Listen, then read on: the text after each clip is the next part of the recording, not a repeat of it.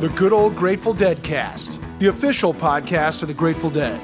I'm Rich Mahan with Jesse Jarnow, exploring the music and legacy of the Grateful Dead for the committed and the curious.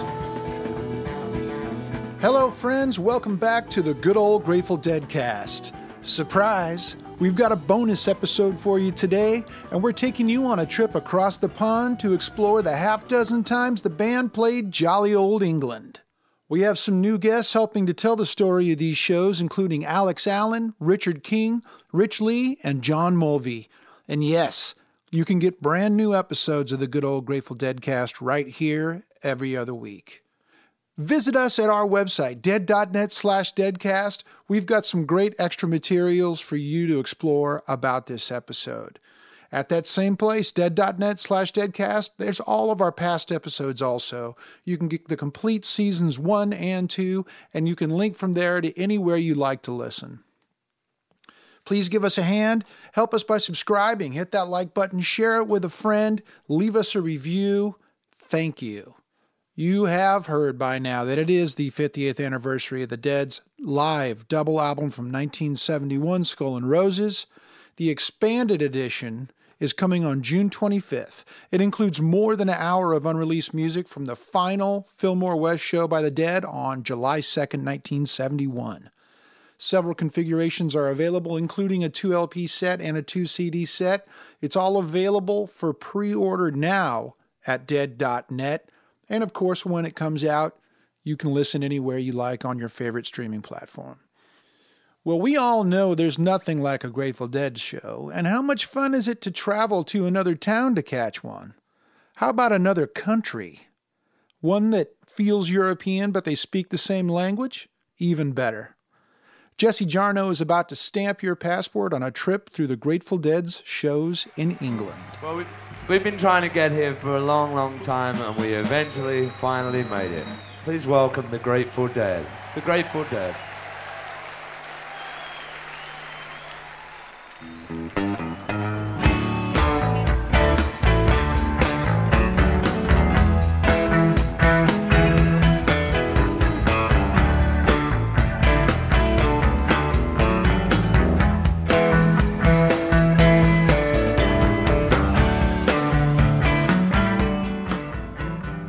the end of their career, the Grateful Dead were the most popular touring act in the United States, and their impact is still being measured.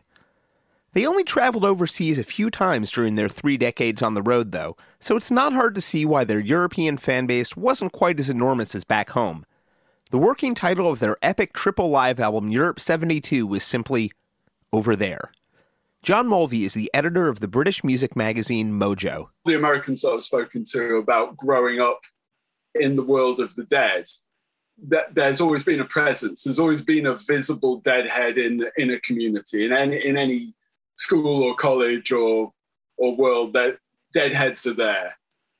In Britain, certainly growing up in the 70s and 80s, and uh, you know, becoming a music journalist in the 1990s, they weren't easy to find. They were a properly invisible cult for most of that time. Invisible as it may appear at first glance, the Dead's relationship with England runs surprisingly deep. On this season of the Deadcast, we've been recounting the Grateful Dead's adventures during the first part of 1971 as they assembled the live album that became known as Skull and Roses. But had 1971 unfolded as planned, the Grateful Dead's relationship to British music fans might be rather different. I had a vision on the south coast of Glastonbury Tor. Such a strong one that I drove without navigating. It was so unnecessary, and sure enough, an hour and a half later, a sign. Seven to Glastonbury. Americans had no monopoly on wild psychedelic ideas. That was Bill Harkin, one of the co founders of the Glastonbury Festival, known in its 1971 incarnation and 1972 documentary as the Glastonbury Fair. Fifty years ago this month, over the summer solstice, a few miles from the land formation known as Glastonbury Tor, on a cosmic ley line with Stonehenge, some 10,000 fans watched artists play atop a giant pyramid shaped stage, with music including Traffic, Fairport Convention, Hawkwind, David Bowie, and the heavy sounds of the Edgar Broughton Band.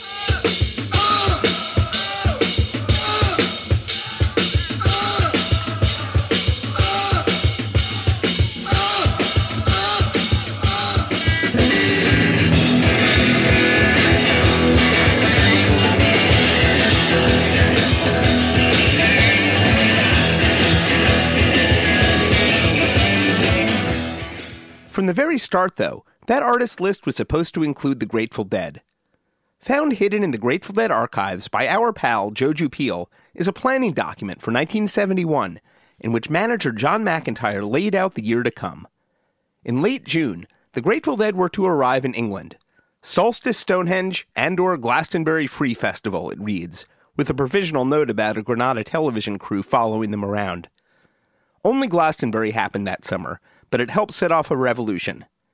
The Dead weren't there. Writer Richard King is the author of two really fantastic books about independent music in England, notably the history How Soon Is Now, The Madmen and Mavericks Who Made Independent Music, 1975 to 2005. He's also very much a dead freak. Mike Eavis said, yeah, up until 95, he said, we'd love to get the Grateful Dead here. So, like, Glastonbury was always huge then in the night, but it didn't really get turned into what it is now until the BBC started televising it. But prior to that, I think they got hold of it in about 90, uh, maybe 99, 2000, I'm not sure. But prior to that, it was maybe a different type of festival, certainly didn't have a TV audience of that scale. And he would always say they wanted the Grateful Dead there. And he was the only person I can remember in, in the music business in Britain who even mentioned their name. I mean, there was so little interest. And if they had played Stonehenge and Glastonbury, I think their relationship to Britain would have been completely different. It was the dawn of a new moment in the British underground. It would be very nice to see not just Glastonbury Fair happen, but lots of small festivals happening with the same motive at the same time, perhaps four times a year, at both solstices, at both equinoxes. You see, we can't tell how what good will come out of it until we try it. Glastonbury didn't happen again until 1979, but the British festival scene spread across the landscape almost exactly as predicted, becoming a backdrop to British summers. It was a pivotal festival season in which the Dead almost participated. Had all gone according to plan, the Dead's brand new live album would have been out, and Warner Brothers would have footed the bill for an international tour to promote it. As we explored in episode 1 of this season's Deadcast, that plan got a little sidetracked and Skull and Roses made it to stores in fall 1971. The swinging London had no shortage of psychedelic acts. The Dead still had a place in the local canon. According to Andy Roberts' authoritative 2008 book, Albion Dreaming A Popular History of LSD in Britain, The Dead and the Incredible String Band were the two big favorites for the early waves of serious London acid heads. This is You Get Brighter from 1968's Wee Tam. And I know you belong to everybody, but you can't deny that I'm you. I know you belong to everybody, but you can't deny that I'm you. And in fact, the Grateful Dead had lots of plans to come to England. Over their 30 year career, the band performed 21 shows in London and canceled almost the same amount. Rolling Stone announced a trip as early as December 1967. Billboard detailed European tour dates for fall of 68. There was going to be a free show with the Jefferson Airplane in Hyde Park in September 69, and seven nights at the Roundhouse in March of 1970. And that was all before the Dead actually made their British debut in May of 1970 at the Hollywood Festival. Writer Richard King was too young to make it, but puts it in context. They first came over for a festival in 1970 called the Hollywood Festival, I think, which was in Newcastle under Lyme, which is a a small smallish town in the kind of North Midland. I mean, it's it's not Glasgow, it's not Edinburgh, it's certainly not Glastonbury, or not that Glastonbury was completely underway by then, but it's it's a pretty obscure place to have a festival. There's a rumor that they played in London the night after that's never been substantiated at the Lyceum. Another cancelled show. It was an eventful few days. The BBC followed the band around, shooting in black and white, a project that fell apart for some fairly technicolor reasons. The Dead's adventures at the Hollywood Festival can be seen in Amir Bar-Lev's amazing Long Strange Trip documentary, and it's another what if. What if there'd been a nationally aired Grateful Dead BBC film in 1970? As we explored during the last season of the Deadcast, it was also an epic visit for the band's lyricist Robert Hunter, as he told WBRU in 1979. First time I went over there it was uh, I had this feeling of being an American that I'd never had here, and an American writer, and uh, it just put me in a real good perspective about that. And I wrote, uh, I sat down one afternoon, a bottle of Retsina, a case of Retsina. Hell, it was a case. I didn't drink the whole case, but I had all that I wanted. Uh, just bathing and being in England for the first time. You know, a lot of people dreaming about going to London, and I was one of them, and it was so nice being there. Hunter was staying at the apartment of Alan Trist, an old friend of both Garcia and Hunter's, who would go on to run the band's Ice Nine publishing company. Those three songs, um, Ripple, Broke Down Palace, and To Lay Me Down, the lyrics at least, uh, were written in one creative burst that Hunter had in my flat in London, near Kensington Gardens. Fare you well, fare you well. I love you more than words can tell. Listen to the river sing sweet songs to rock my soul. Do do do. We talked to Alan at length during our Ripple and Broke Down Palace episodes last season. The Dead didn't make it in 71, as we heard, but they returned the next year on their own terms, bringing their whole family to England and the continent beyond for the grand tour. The expedition began and ended in London. At Wembley Pool on April 8th, they unfurled the legendary Dark Star, which they subsequently contributed to the Glastonbury cause. It became side A of the Glastonbury Fair Triple LP released that year.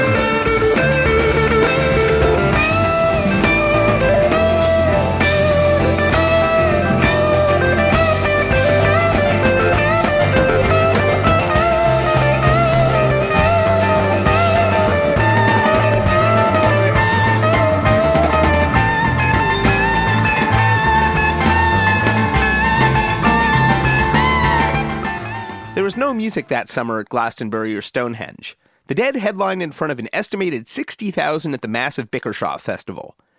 In the crowd, soaking it up, were future rock luminaries including Elvis Costello and Joe Strummer. We're going to mostly hold off on going too deeply into the 49th anniversary of all these momentous gigs, but the band's eight British shows in 1972 minted the first real generation of British Deadheads. Alex Allen saw five of the shows that year. I was at Cambridge University at the time, and a few friends of us drove up to Bickershaw in Lancashire in pouring rain. And we only actually went for the Sunday, uh, the last day. Um, and I remember sort of sitting on plastic ground sheets getting soaked. And my memory is, uh, may not be entirely reliable, but my memory is that the New Riders came on and the rain stopped and then they played, and then the Dead came on, and the sun shone. You know, the evening sun shone. It may not be entirely reliable, but that's what I remember. It was a fantastic uh, afternoon, evening. Jack from Wichita down.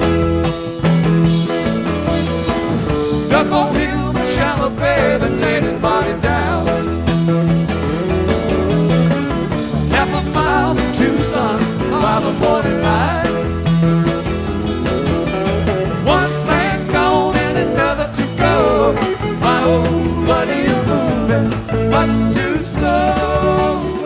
And on the basis of that, I went to all four nights at the Lyceum.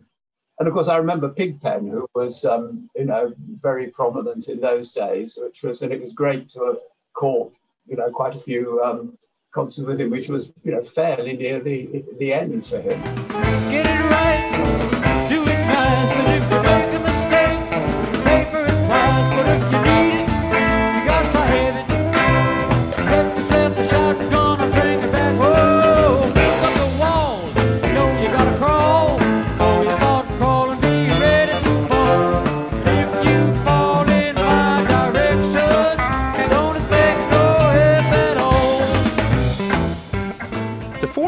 closing nights in London were the last shows that included performances by the band's original frontman, Ron Pigpen McKernan.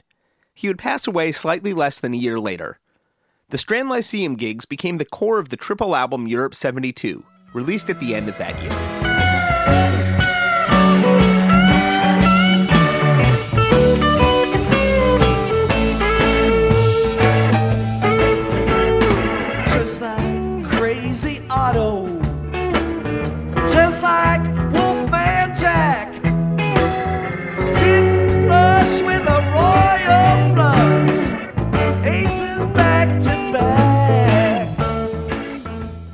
Lots of new songs that you know never heard. So by the end of the four nights at the Lyceum, we'd heard most of them a couple times, and you know we're getting a bit more familiar.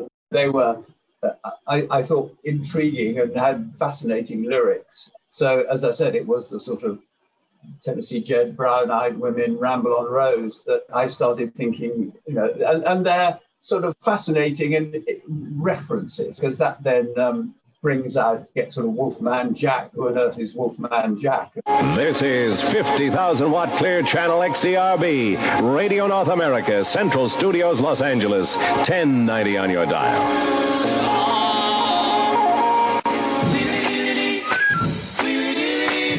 Hey, baby, welcome on in here to the Wolfman Jack Show for a Tuesday night. Americans of a certain age might know Wolfman Jack, aka Robert Weston Smith, as a ubiquitous radio DJ whose voice could be heard across the country on powerful clear channel radio stations, as well as in the film American Graffiti.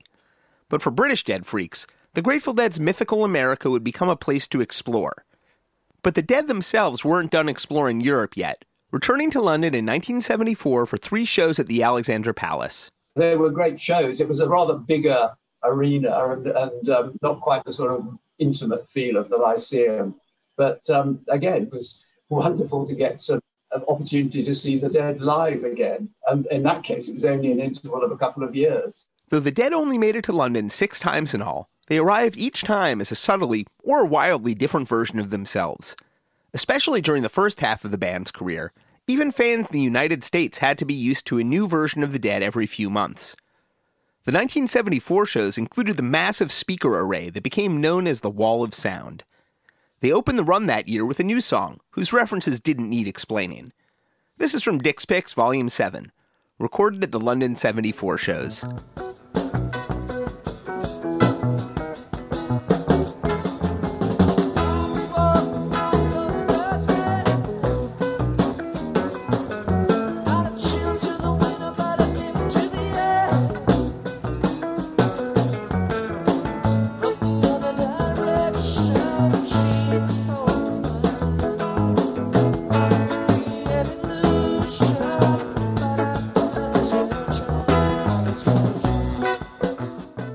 Was walking around Grosvenor Square, which is where the American Embassy used to be, I remember going, gosh, you know, picking it up. Some of the music that run was also a little more inscrutable. In between Dead sets, the shows also included performances by Ned Lagin's Seastones project. One of the bits I remember particularly was, of course, Phil and Ned in the interval, which was um, I, I, was, you know, qu- quite into that sort of music. Um, I, I, I mean, some of the sort of classical music I liked was sort of Stockhausen and things like that. So it was um, you know, quite sort of up my street. We had Ned on last season for a bonus episode to talk about his work with the Dead, and he talked about the lows and highs of the London 74 gigs the first two nights were really fucked up because of power supplies and London and Coke and stuff. So uh, on the afternoon of the third day, we had a band meeting uh, and a crew meeting, and everybody decided to flush all their stashes and take LSD that night um, to get back to get away from cocaine and get back to the brotherhood or sisterhood or you know the family. It was an intense time to be around the Grateful Dead. When they got back to the States, following five shows at Winterland in October 1974, the band took the next year and a half off the road. It would be another seven before they made it back to England. But by then, the seeds had been planted, and it was possible to discern a scene of British deadheads. In the early 80s, Richard Lee was a teenage music fan. I'd been reading music papers. You know, I was an avid music listener. I listened to a lot of the British prog rock, Genesis, ELP, King Crimson, all that stuff. Before that, I'd been into the glam rock, David Bowie stuff. And my musical taste, you know, my late teens were just changing. And I'd read all this stuff about the dead and I'd heard about them. Um, but what really changed it was there was a British magazine called Dark Star. And they ran some really big multi page features, one on the dead in Egypt and one on the closing of Winterland. And I read those and I thought, aha, this isn't the usual stuff. Founded in 1975 by Steve Burgess, Darkstar didn't strictly cover the dead, but they were unquestionably a searchlight casting for British heads. And they realised, you know, the British music scene, New, Mus- uh, New Musical Express, Melody Maker, they weren't really covering any of that West Coast stuff. And Darkstar was the magazine was primarily West Coast, Jefferson Airplane, Jefferson Starship, anything from West Coast they were obsessed with. And they just grabbed because I think because they were the only people here at that point really doing that. You know, they got quite a lot of attention. You could go into record shops and buy the magazine quite easily. It was well produced, and it was different to whatever else was around. And then, but they ceased to exist around about 1980. Just the, they literally ceased just as the Dead finally arrived in 81. The magazine ceased production. One could forgive them for giving up. There were lots of cancellations, if you remember. Due here in 76 at Wembley with Santana, that got cancelled.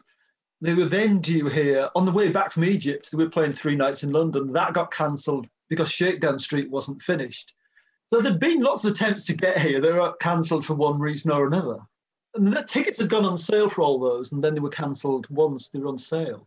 There are some posters around for the August 7th, 1976 show at Wembley with Santana and the New Riders of the Purple Sage to be promoted by Bill Graham.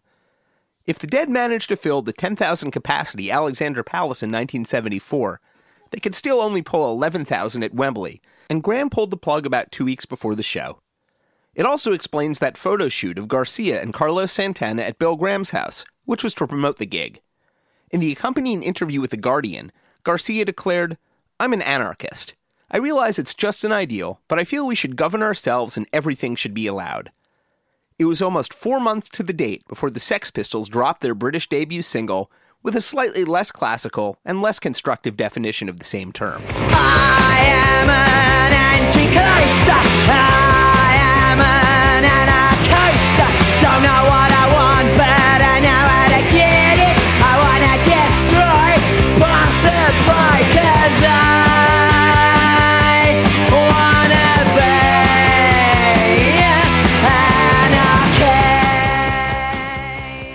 continental drift seemed to be speeding up.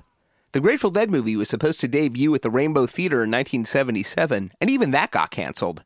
It was 1981 before the Dead successfully pulled off another European trip. It's like, oh wow, it was a big deal because they hadn't been here since '74, and um, so it's like, oh my god, I was just getting into them and had to go and see them. And I knew enough that I had to go and see all four nights. Because you do. you know, this Britain in 1981 was a pretty right-wing political country. Margaret Thatcher was in power. You know, we're in musically, it was that post-punk phase. Things like the Police were really huge. Genesis, all the post-punk stuff. So for the Dead to appear in the middle of that was quite bizarre, really. And I turned up at the Rainbow, and it was wall to wall full of hippies, all these really young hippies. And I was thinking, where have all these people come from? it was quite incredible, an amazing scene. It was like something out of the late 60s, but they were all really young. They weren't in their late 30s. They were all mid 20s, I seem to remember. And then I had I had four nights of the dead at the Rainbow, doing some stuff that I knew, some stuff that I didn't know. Alex Allen was at the Rainbow shows in 81 as well, both in March and when the band returned in October. They were good. They didn't quite have the magic of 72 or 74. And of course, it was Brent Mydland there for, the, for who was great. I remember, um, and they gave us some new songs there. I, I, didn't think the Rainbow was such a good venue, really. But um, no, I mean, I, you know, I certainly wouldn't have missed it for anything. One of the things that always struck me very much about what seeing the dead is that you know when I first saw them in '72, I was at university. When I saw them in you know '81, there were a lot of people who were clearly still at university, plus the people like me who'd been at university 10 years earlier. And then when I saw them in 1990, it was exactly the same. You know, there were the people who'd been at university, who were at university in the 90s, people in the 80s, people in the 70s. It was, um, you know, I mean, the, the sort of generations who were looking at it just kept expanding. Well, I went to the Fare Thee Well shows in Chicago in 2015, and um, I mean, that, you know, that again, you could see there were all generations. But the Dead came back to a different England than they'd left. Richard King. In Britain, if you think culturally what happened between 1974 and 1981, it, it's astonishing how music changed in the time they'd been away. So, not only did punk happen a couple of years after 1974, post punk happened. And the really kind of, as much as punk or post punk, the thing that really took off in that era was the authority of the music papers in Britain. especially the NME, uh, which was absolutely at its high point of, of um, sales and of, of influence. And it created this sort of weekly hothouse atmosphere in the music culture in Britain that someone like the Grateful Dead just had no way into.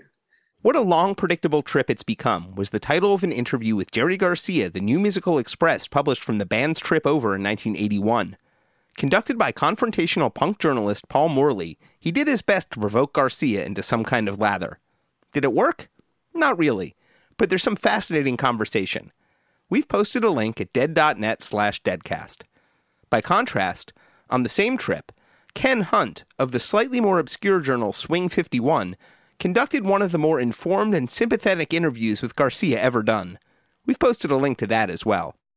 The Dead might have been a secret in England, but they were a secret influence too. An anthology of work by groundbreaking Joy Division producer Martin Hannett says he was first inspired to play bass by Phil Lesh, who provided a model for the musician who became known as the Mad Genius of Manchester. But as out of step as the Dead may have seemed with British pop culture, 1981 was a grand year to be a British Deadhead. Robert Hunter had just recorded his great solo album, Jack o' Roses, in London. And then that was followed up, for interesting enough.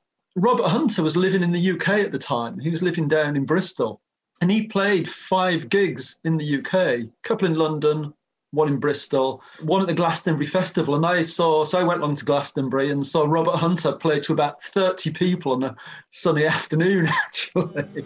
There's a road, no simple highway between the dawn and the dark of night. If you go, no one may follow. That path is for your steps alone. They came in the March because Reckoning had just come out. And along with four Rainbow shows, they played the Grugahalle in Essen in Germany, which was the big rock palace show all up, shown on TV all over Europe. So they did that for Reckoning. And then Dead Set came out in the fall. And so they came back to promote Dead Set with a full European tour, you know, four nights here, Germany, France, Spain, even. And so, of course, I went to all those. I went to the four English ones anyway. Um, I didn't go to the European ones. I wish I had now, but yeah.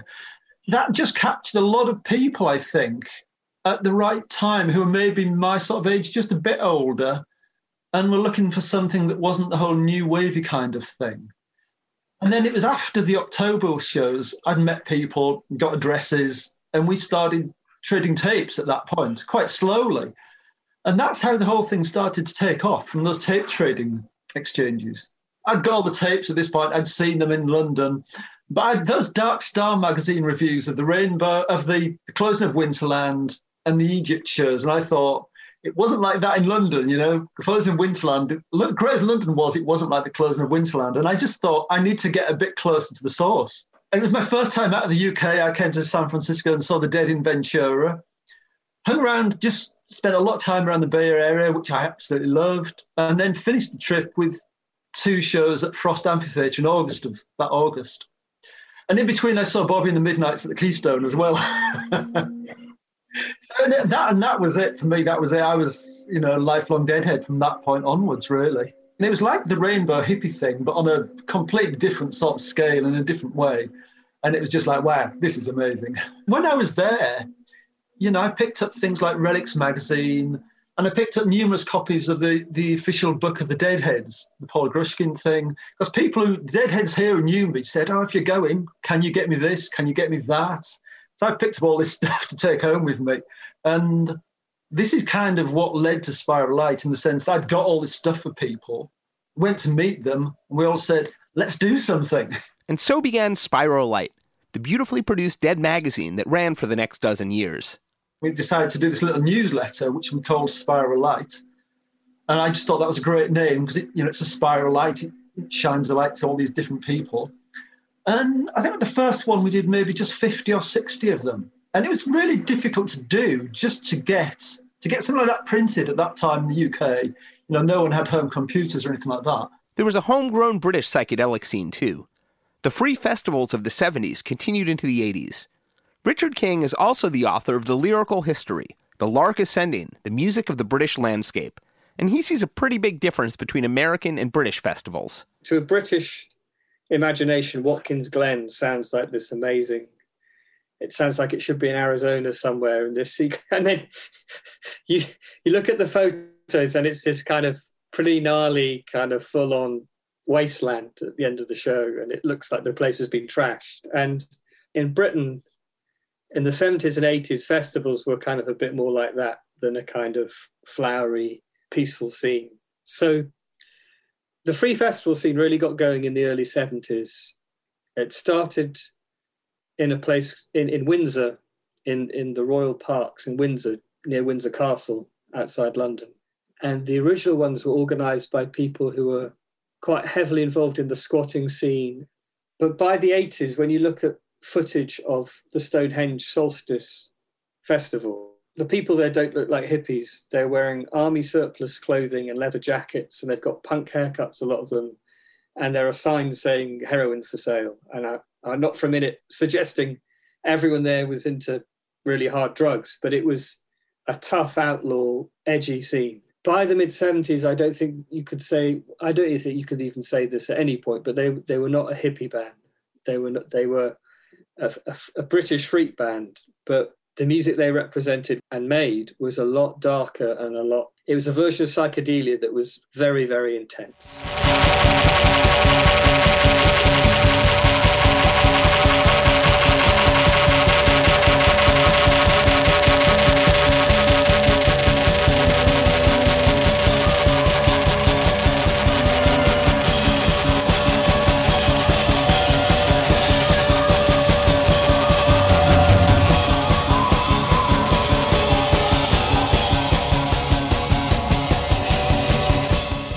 Was Uncle Sam on Mars from Hawkwind's Atomhenge 76 live album. There were at least a few Deadheads following Hawkwind around on the festival scene. When I was researching in the Dead archive a few years ago, I read a few issues of The Music Never Stops, a hand stapled fanzine out of England. The cover of one of the issues I read featured a collage of sumo wrestlers with the Dead's faces pasted over them. It featured current Dead set lists, as well as total coverage of psychedelic prog festival veterans Hawkwind and the punk band The Damned. That was um, a guy called Alistair who he lived out in Norfolk, and he was of a similar mind to us. He'd he'd been to see the Rainbow shows, uh, particularly the, the October ones, and he thought there's a whole gap. You know, the music press weren't covering all this stuff. You know, they weren't talking about the dead, but they also weren't talking about the free festival scene, the alternative stuff that went with that that all the Hawkwind stuff that no one covered, and that that crossover between the sort of the late hippie thing and what was almost this sort of underground, sort of related, sort of alternative punk thing that linked into it a bit. And he was trying to cross those two things over with his with the music never stopped. And that, you know, that had lots of Hawkwind, lots of Dead, and stuff that were related in between that maybe other people wouldn't cover so much. Spiral Light continued to gain momentum, though. And I think it was just a word of mouth thing. And it just expanded like that, really. Um, and then, you know, there was a core group of us who started it. You know, people like Ken Ingham, Jake Frost, Dave Loren Smith, Nick Mosey. They stayed with us for a few years, and then that kind of changed. So people like Rob and Maggie Kedwood came along, Tony Willis, Paddy Ladd. Um, and it just picked up steam. And I think part of if you've ever seen the magazine, the quality is quite poor to start with. But then it we we had access to a university printer at some point, and things started improving. That the print quality started improving. We could do color, and it just picked up. Really, you know, we'd be writing. We'd always try to have reviews of current Dead shows, whatever was happening. Paddy Ladd is another British Deadhead we'll shout out here, part of the Spiral Light family, who helped organize the Deaf Head section at Dead shows in the States with sign language interpreters and big balloons to feel the vibrations. Since then, Dr. Ladd has become one of the world's leading proponents for the rights of the hearing impaired. At first, we'd write the addresses on the envelopes. We did it all ourselves. And some record shops would take it, so we'd send a batch in the post to record shops like Virgin Megastores. They would put it in with the records. Yeah, I mean, I worked with I worked with Virgin Megastore for a while, and a lot of people would buy it and they'd come to the counter with it and go, wow, what's this? We've never seen this before.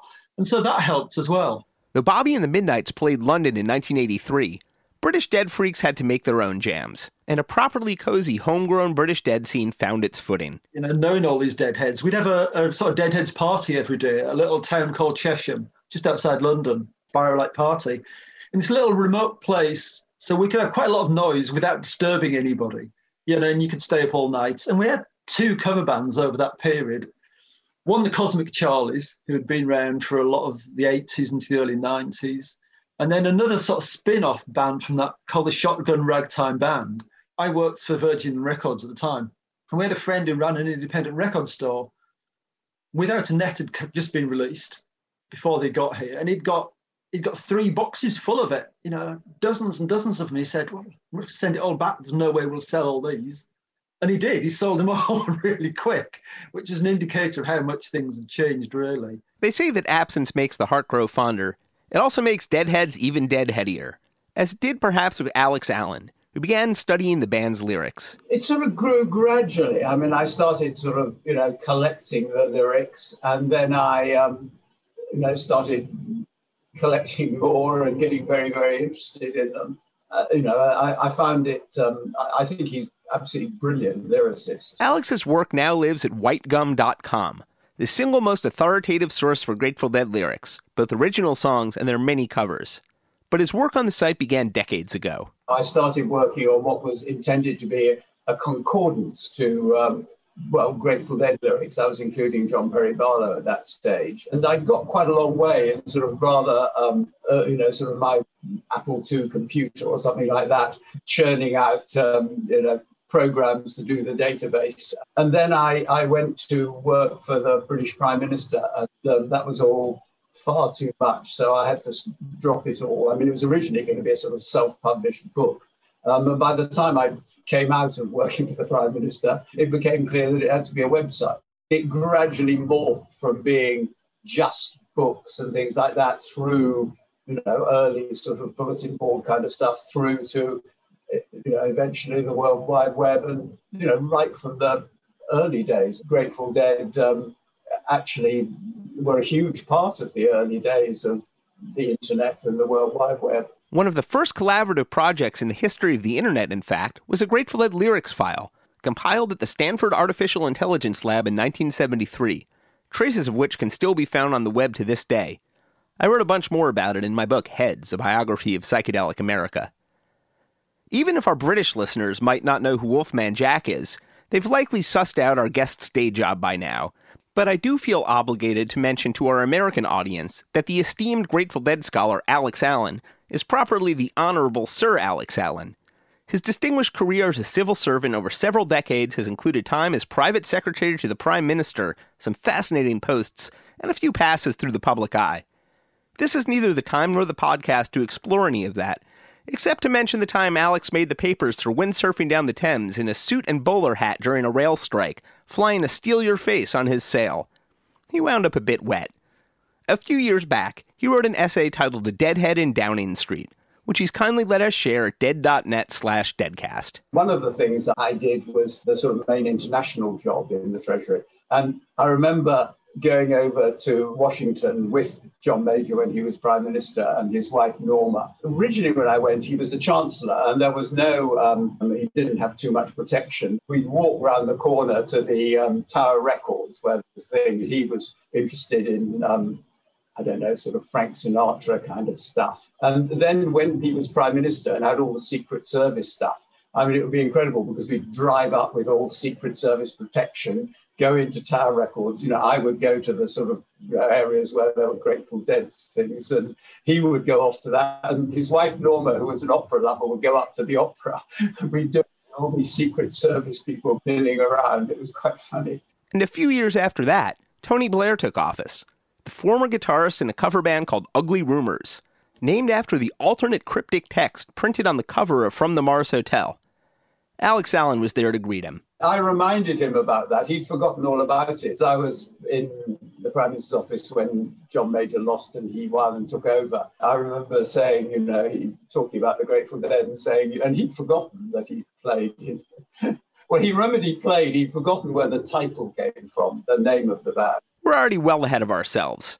Not to say that Tony Blair falls into this category, But it's a good moment to recognize and emphasize that some of the most hardcore Dead fans come from abroad, and whose dedication and appreciation has taken different forms than following the band around from show to show. One of the people I, I work quite closely with is Matt Schofield, who runs the deaddisc.com website, who lives in, in, in Leicester in the UK. And he and I, we passed tapes to each other back in the And also we email each other quite a lot on pointing out new songs or new covers and, and things like that. So, I mean, I've never met him, but he and I have quite a intensive email correspondence. Along with Alex's White Gum, Matt's DeadDisc.com is another site that gets referenced countless times when assembling deadcasts. We've posted links to some of our favorite finds on their sites at dead.net slash deadcast. The Dead's music continued to twist and turn. In 1987, when Touch of Grey made it to the top 10 in the United States and was inescapable on MTV, it barely cracked the top 40 in England. Around that time, a new British psychedelic scene began to emerge as well. Mojo editor John Mulvey took some time to come around. The Dead encompass so many different kinds of music and so many different attitudes and different interpretations of psychedelia. But it, it's kind of interesting how few of those chime with sort of prevailing concepts of what psychedelia is in Britain in the 80s and 90s. I think one of our misperceptions about psychedelia growing up as kind of indie rock fans in the in Britain in the 80s and 90s was that it was quite often perceived as something heavier and dronier and more repetitive than maybe what some ideas of psychedelia can be. That kind of indie iteration of psychedelia was kind of filtered through bands like Spaceman 3 and then on Spiritualized that were really kind of much more into into sort of minimalism and, and the velvets and, and that kind of thing, really.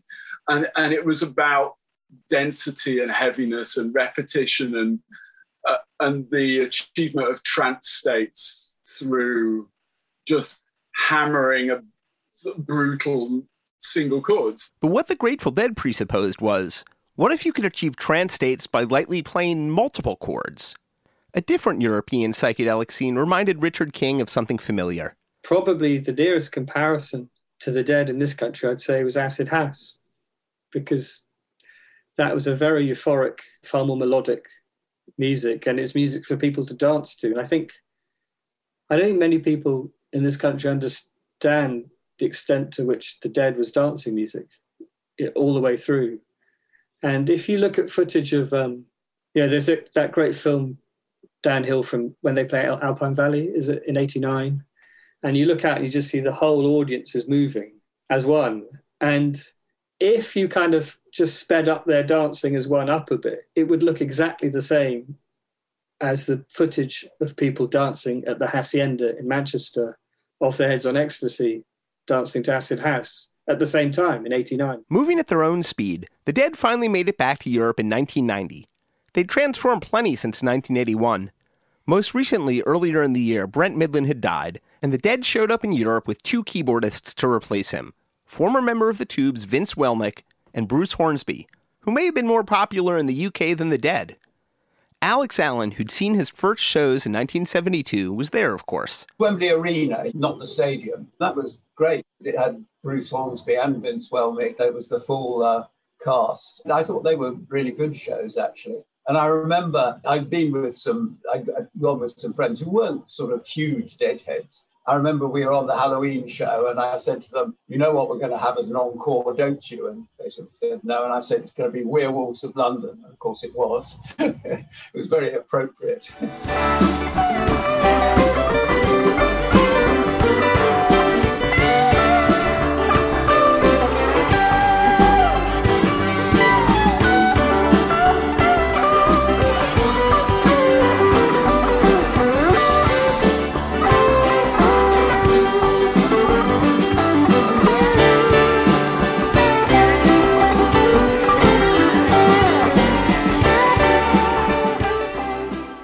And Richard Lee, who'd seen his first shows in 1981, was there too. Caught the Dead a few times since then, most recently at the Greek in Berkeley the previous summer, and he knew exactly how special the Dead's 1990 trip was. it was actually pretty cold weather for those those three November. It was it was end of October, November. It's really cold weather, but there still was a big scene outside. Yeah, and it was just more because they were a lot of the American Deadheads were doing all of Europe or been round most of Europe and were finishing up in London.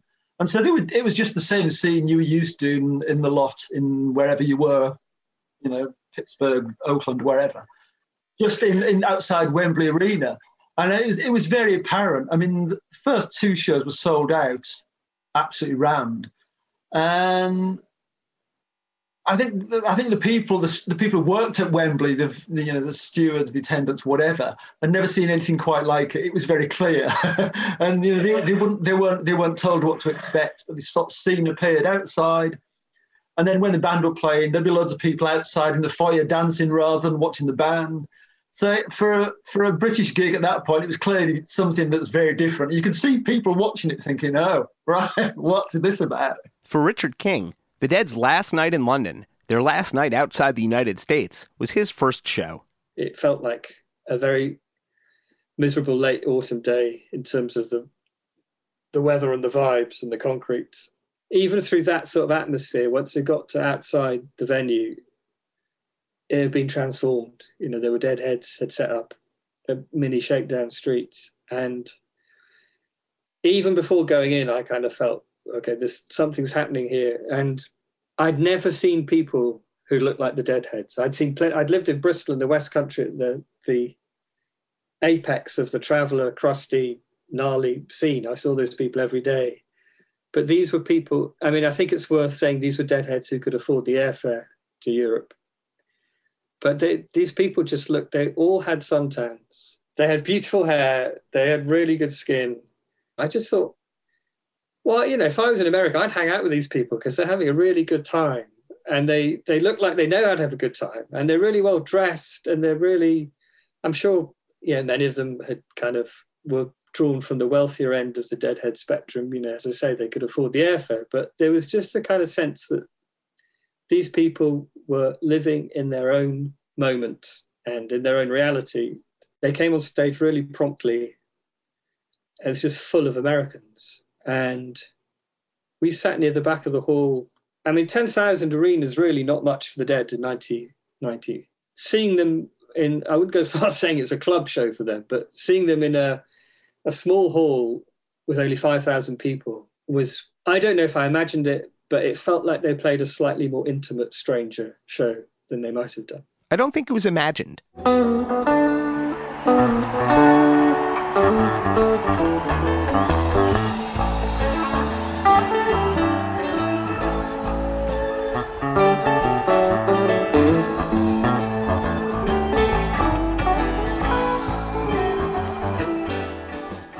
The second half of the concert was very very special. Um, i had a it may have been special because i had a hit of strawberry lsd which at the time strawberry was the kind of ravey manchester lsd and this lsd had come from manchester and i'd kept it in my fridge. And i thought this was i thought i was kind of communing between the rave scene and the dead by taking this lsd from manchester I think I'd I'd like to think I was. I mean, I laugh, but I I believe that I was, and it certainly felt like it once the show got going. And they did a, a weird thing. They Bruce Hornsby was there, and obviously anything I knew anything went, but I still thought it was a little strange that the guy who sung "That's the Way It Is" was on stage with the Dead. Yeah, he was amazing. And they, the second set, they did a kind of they played around with playing in the band, and then they went into a kind of dark star. And part of the dark star was being picked out by Bruce Hornsby on the piano. It sounded incredible. Dark Star, you know, was had been my way in, one of my ways in when I'd heard it on the Zabriskie Point, watching Zabriskie Point when I was teenager, very stoned one night. I thought that guitar sounds incredible. And then I, yeah, Live Dead was the first album I bought. And I couldn't believe I was seeing them play Dark Star because I hadn't anticipated it. I'd thought it would be a bit more of a well, I did. They just didn't play it that often around then. I mean, obviously, if Branford Marsalis is in town, they might. But you know, I just thought this was an incredible honour and a, you know a communion. I thought, okay, I've taken acid. I'm watching the dead, and same thing happened to me that happened to tens of thousands of other people. I went into that place. We started with Dark Star. It went into space drums. The space, I've listened back to it, it was really heavy, really heavy space. And then they kind of went back into Dark Star, I think.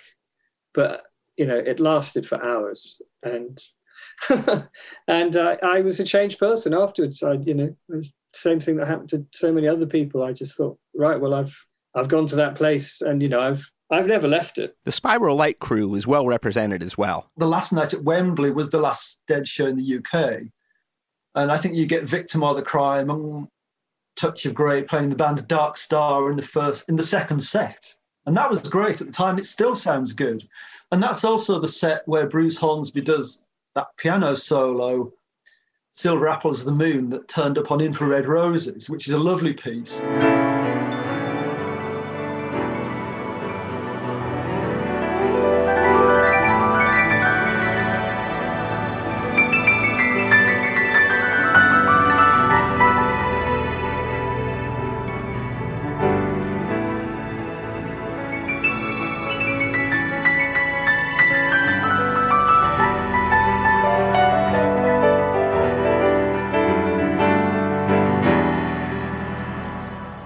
Infrared Roses is the Jeopardy style answer to one of my favorite Grateful Dead trivia questions. What's the final album of original material the Grateful Dead released? Infrared Roses came out in 1991, a few years after Built to Last, sewn together from the band's MIDI powered drums and space segments. And one of the last pieces recorded for Infrared Roses was titled Silver Apples of the Moon, tracked at Wembley Arena.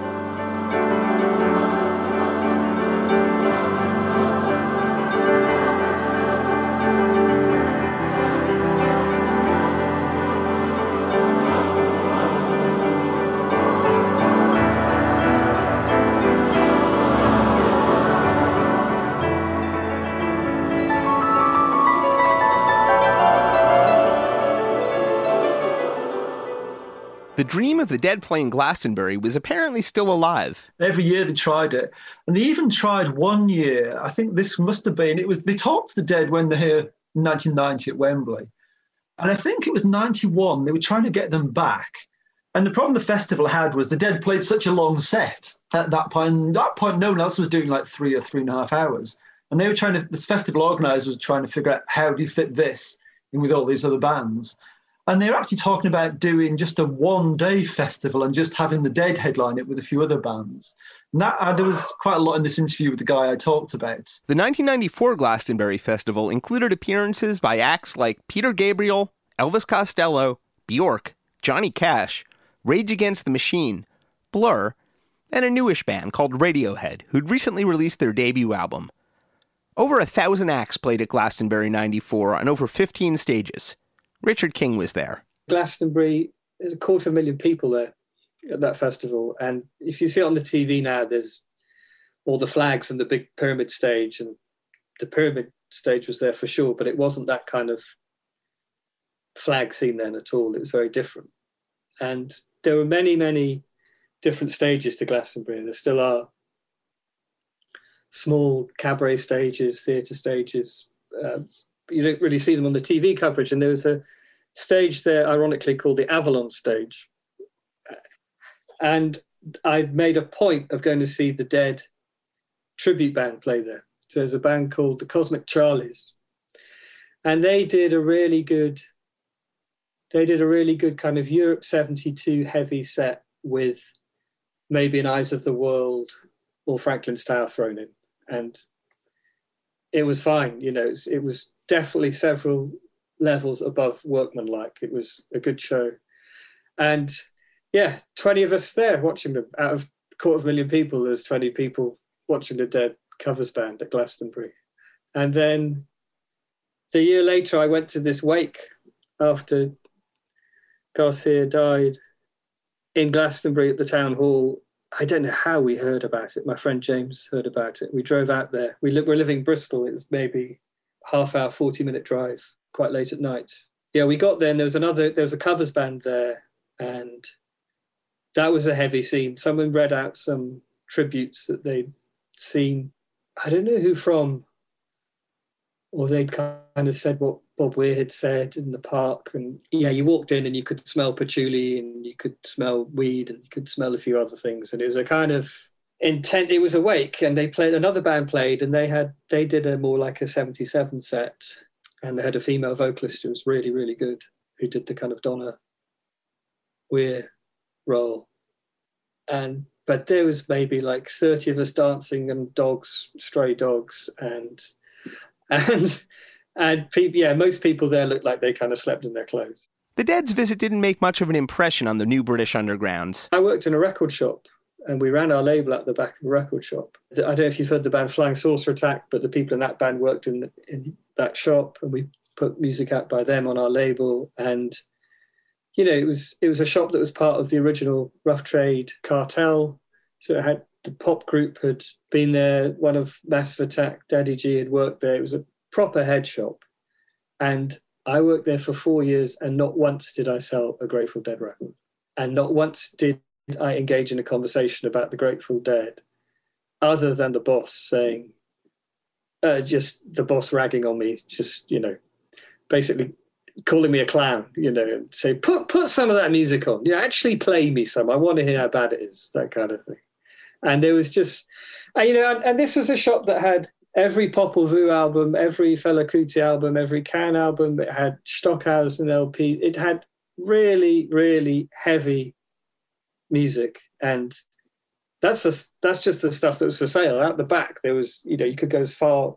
We had original Silver Apples albums. You know, there'd probably only ever been hundred in the UK, and we had them there. We had Sun Ra LPs that he'd hand designed that the owner had bought a job lot at, at Heathrow Airport. You know, it was a heavy, heavy music shop. Uh, encyclopedic knowledge the owners and the staff all had, and absolutely no one gave a damn about the Grateful Dead.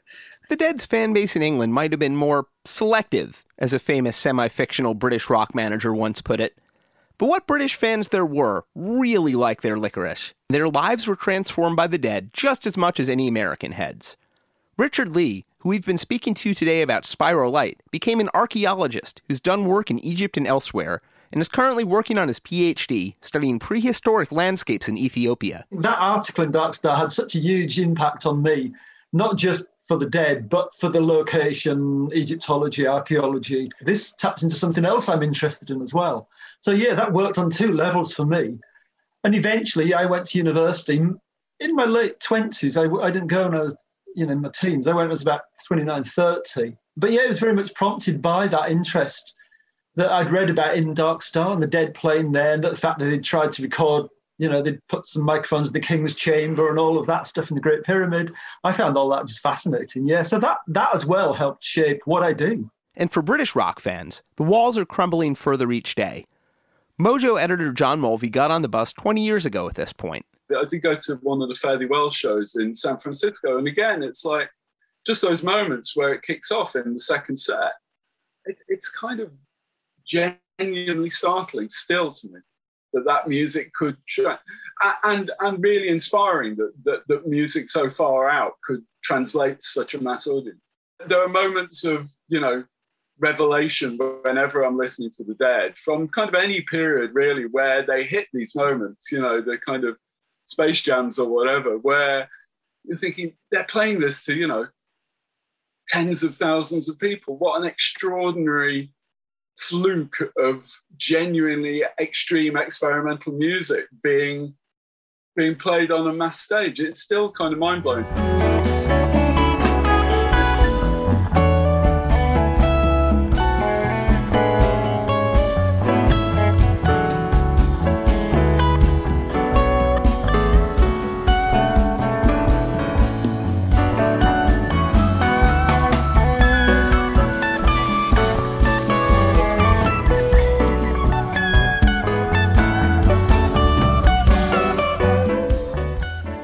Fare Thee Well Band, with Phish's Trey Anastasio on lead guitar, recorded July 5th, 2015 at Soldier Field in Chicago. After more than a half century, Grateful Dead music continues to generate surprises. Maybe someday they'll make it to Wembley.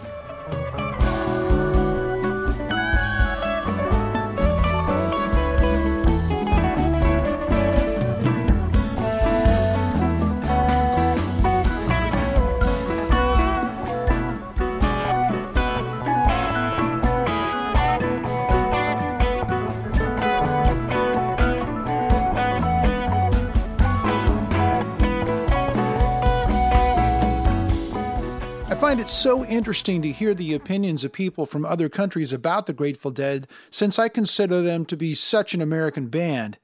And what we heard in this episode proves that this band could, and still does, connect with people no matter where they're from. We are everywhere. Have a good one, friends. We'll see you next episode. Executive producers for the good old Grateful Dead cast Mark Pinkus and Doran Tyson. Produced for Rhino Entertainment by Rich Mahan Productions and Jesse Jarnow. Special thanks to David Lemieux. All rights reserved.